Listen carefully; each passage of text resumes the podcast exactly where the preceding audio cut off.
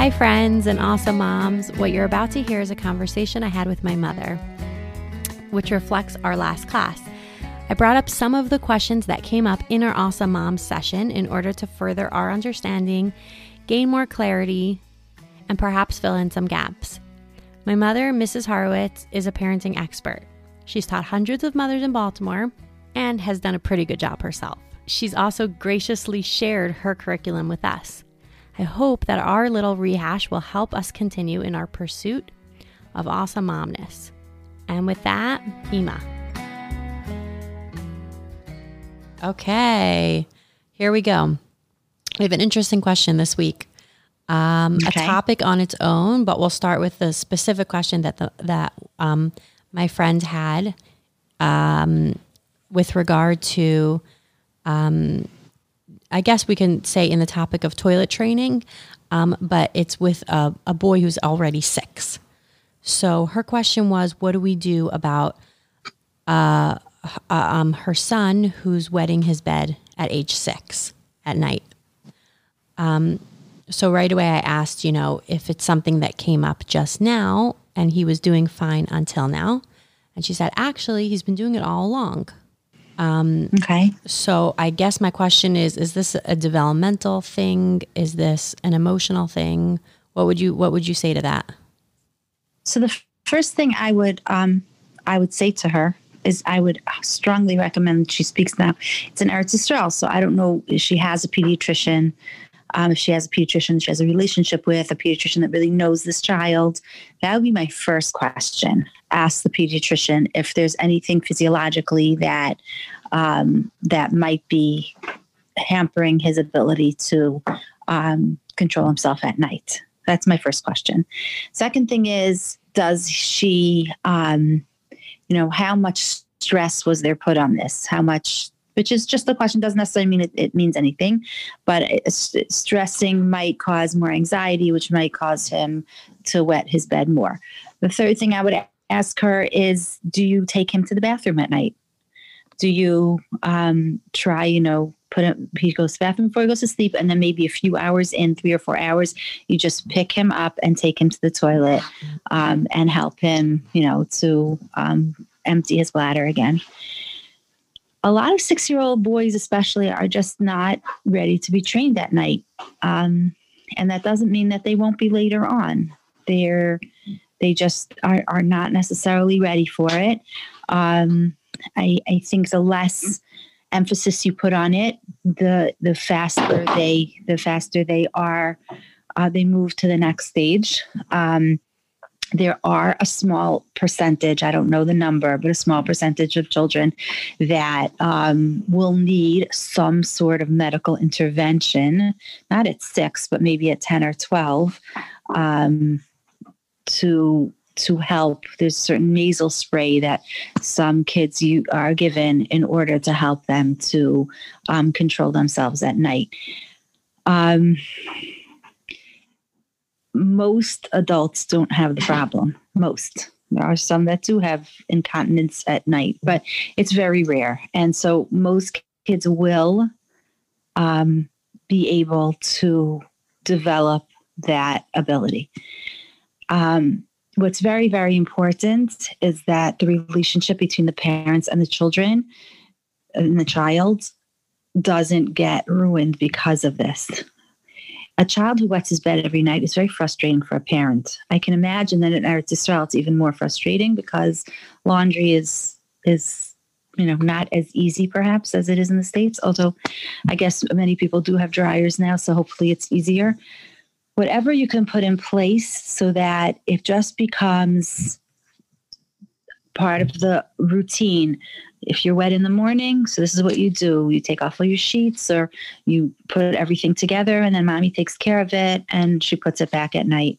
It's not something that I'm upset with you about. It's not something that I hold you accountable for because most of these kids are they're not it's this is not malice. This is not do, they're not doing it because they're evil. They're not doing it because they want to upset you they're just not developmentally at the stage where they can control themselves at night. So if you've spoken to your pediatrician and he says there's nothing wrong with him and he will develop this, um, and the child doesn't want to wear a pull up at night, you can offer it to him. Some children would want to wear a pull up more comfortable for them. You can offer it to them. Do you want to wear a pull up? If they don't want to wear a pull up, a six year old already is going to have an idea whether or not they want to or not.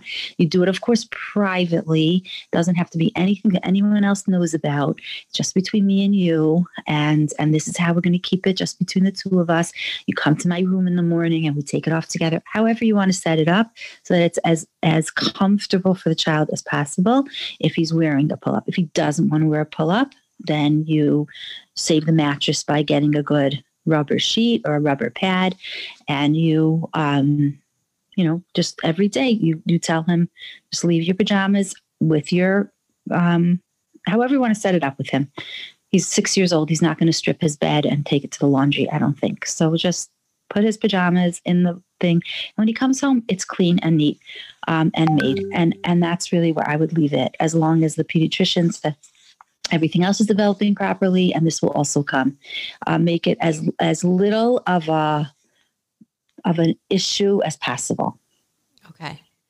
Okay great great. So um and and and with regard to why a child would do this so what you're saying is it could be that there's a, a physical a physiological physiological reason. problem. Mm-hmm. right. Could be. Um, not so common but it definitely exists. but from your experience what what else what other issue would cause that in a six year old? A very a, a, child who sleeps very deeply and literally doesn't feel it. Um, I'll just tell you a funny story. One of my siblings, who today would be mortified, you know, he's a very proper adult who has a very beautiful home and and you know would be mortified to to to have such a, an issue. Of course, he doesn't. He's an adult, and Baruch Hashem, he grew out of it. But when he was a, um, almost into his teen years. He he still wet his bed, and um, and my do? parents, my my they went out and purchased a very expensive um, contraption that was put under his sheet that was put on, uh, underneath his sheet. And when the drop, the first drop of urine would be felt by this contraption, the first drop of urine would be felt. Um, there would be a huge, a very loud noise, like a whistle, and a light would start flashing to wake the child up immediately to go to the bathroom. So you would think it would work, right? The only thing it did was wake up the entire house, except him. for this child. exactly. and he slept right through it. He was such a deep sleeper. He was a kid that played hard and slept hard. And he just wasn't ready. And when he was ready, I think he was like 12, like 12 years old by the time he was completely dry at night okay, he wasn't ready. And, and it, you know, the doctor said he was fine. There was no reason to treat it. Um, and just to be very loving. And as Bubby is very loving, she just changed his sheets every single day and washed wow. them and put them back on the bed. And um, never was a never was a um, a conversation, never was a problem. This is what you need. This is what we do. So um, I, I definitely think it needs to be looked into for the few, you know, percentages, few cases that are, there is a physiological problem. If a doctor feels that there is a, um, uh, that nasal medication that could help them, um, especially if the child himself is responding very negatively to it and doesn't feel good about himself. But usually a kid doesn't feel good about himself because it's a reflection of how other people are viewing him. Um, so it's important to know that it's it's not kids are nobody wants to sleep on wet in wet. Nobody wants that. They're not doing it purposefully. It's a difficulty that they have. They're not ready for it. It happens much, much more in boys than in girls. Um, girls are usually trained earlier, but and at night as well. Right. And if this is not the case in this story, in, in this in this particular case, but if if a child would be sleeping um, wonderfully dry and then one, one day start wetting his bed, what would be a, what would be? Usually, there's some sort of trauma or trigger. Usually, that that try to get to the bottom of is there something going on in his life that you don't know about. It, it can be. It can be. It doesn't have to be, but it can be a a red flag. Right. Okay. Okay. Interesting. So you think it's the kind of thing but, that, and just in general, if I could say just something in general, training is something that um, bathroom training is something that parents get very can get very uptight about. It's really not a good thing to get uptight about it. It can really um, scar a relationship and um, not be not be healthy, um, cause a lot of angst in children, anxiety, and um, people get trained. Some a little bit earlier, some a little bit later. When they're ready, the more stress we put on a child, the more pressure we put on a child, usually, the more the the more it prolongs the um, the the the development. Right. Right. Um, so this this this topic in general is not something that came up, but maybe it's a good opportunity just to talk for a little bit about about training, about about when to start, um, how to go about it, um, what things to keep in mind. Maybe we should do that now for a few minutes. What, what when do you think is the right? Okay, so for a few minutes, uh, my my feelings follow child lead. If you think about it, very often we say a child has to be trained because the playgroup won't take them unless they're trained. The camp won't take them unless they're trained. Um, I've heard parents say even like, I'm having another child now. I need to train this one before I have two in diapers. All of those reasons are not reasons to train a child. They might not be ready. Um, and if the child's not ready, then they can't go to that playgroup. That shouldn't dictate my child's development. I should follow my child. So when child says, if you'll excuse me, I'll say like you you did when Zalman was born. You said Zalman the baby. I'm not a baby. I don't want diapers anymore. And from that statement, you were trained. That was it. No more diapers, not day, not night, nothing. You were ready and you verbalized it and you followed through. Had you not followed through, of course, I wouldn't have pushed it.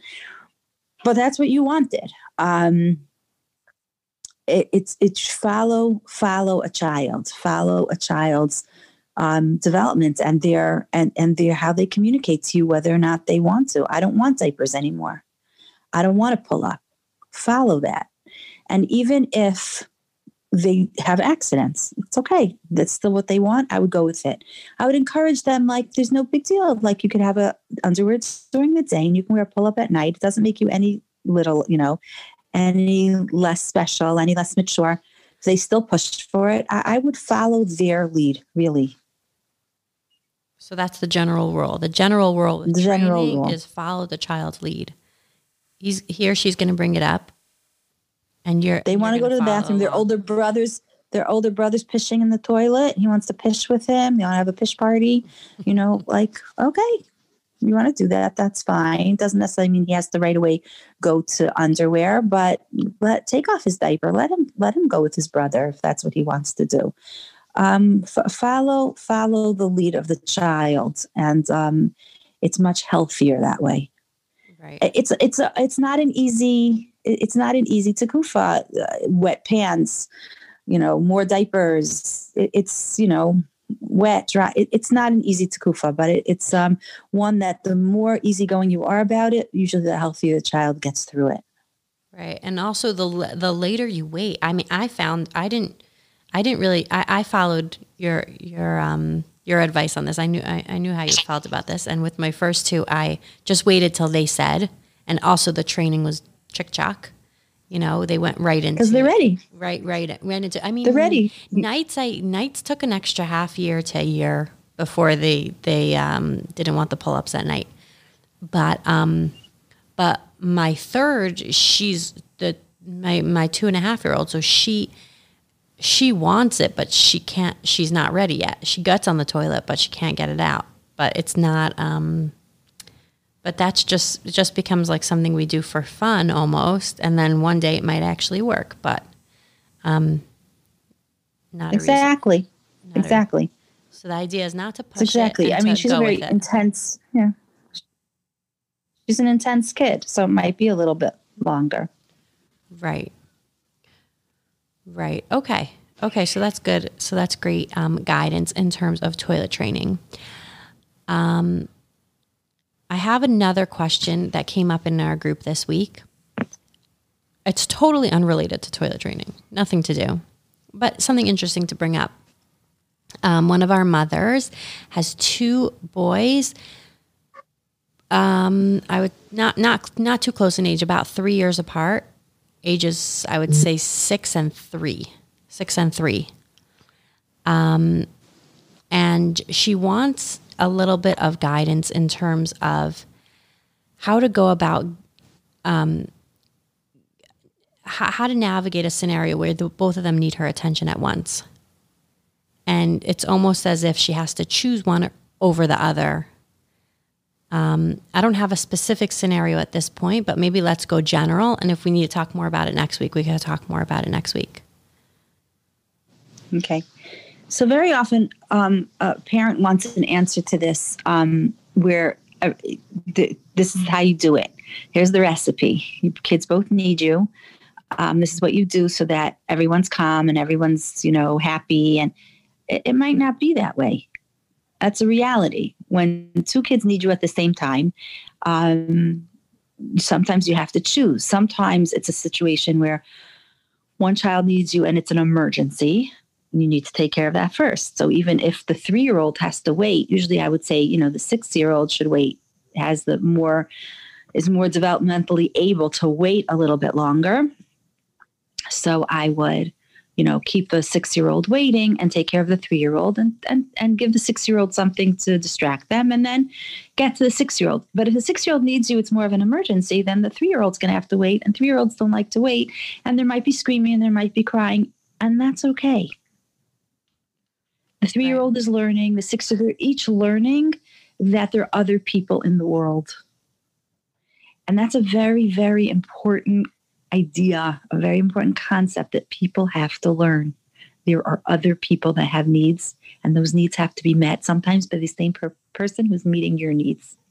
So, yes, I have to wait and I have to, you know, I have to let someone else go first, and that's fine.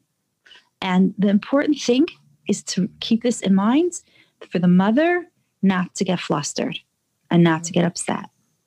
And just to understand that one of them might be crying like one of them might be upset. One of them might feel like you don't love me because you're not taking care of me right away. And that's okay. And you could say things like i love you very much and i'll be there as soon as i can. Um, right now i need to talk take care of your brother Right. Um, right now, Sruli has his needs, and I need to help him with his needs. Um, and assuming, and, and let's go with it's not an emergency. There's no emergencies. So then, there's just two kids who need attention. Mm, right. So you really have to use your gut. Um, I, I, would say, B'derech Klal, that the three-year-old has less patience and, and a less of an ability to wait so, and, and less understanding and maturity to wait. So try to, to at least start taking care of his needs first and tell the older brother, you're so big, you you're able to wait better. You know, build him up while I'm going to take care of your brother, and then I'm coming to you. And then when you come to the six year old, you you praise Point. him. You give him that short, specific, and sincere praise that you were so big. You waited, you waited patiently, thank you. I appreciate it. And now i'm going to take care of you. So so he, he learns that it, it's worthwhile for him to um to be mature and to be big. Okay so it's it's okay. use your gut um and the message is important. It's not it's not a second best message. It's not that um really i want to always be you know right next to you all the time but this is not it's that, that would be second best but but now mm-hmm. it's it's an important lesson that you know there's um, there's other people around and we have to share um, things as well as people. Resources. I'm a resource. Yeah exactly. And and and and yeah and and sometimes i i can't take care of you right away as much as i do love you. Um, and and you're big and you're capable of waiting and i'm i'm proud of you. I'm proud of you. you should be proud of yourself. You waited so you waited so patiently. Be proud of that. Right. That's very special right? And it's usually going to be the older kid. It's more often going to be the older kid, but because because he can he's has that maturity, right? And to point that out, it's because you you could, right? Okay. Okay, great. Um,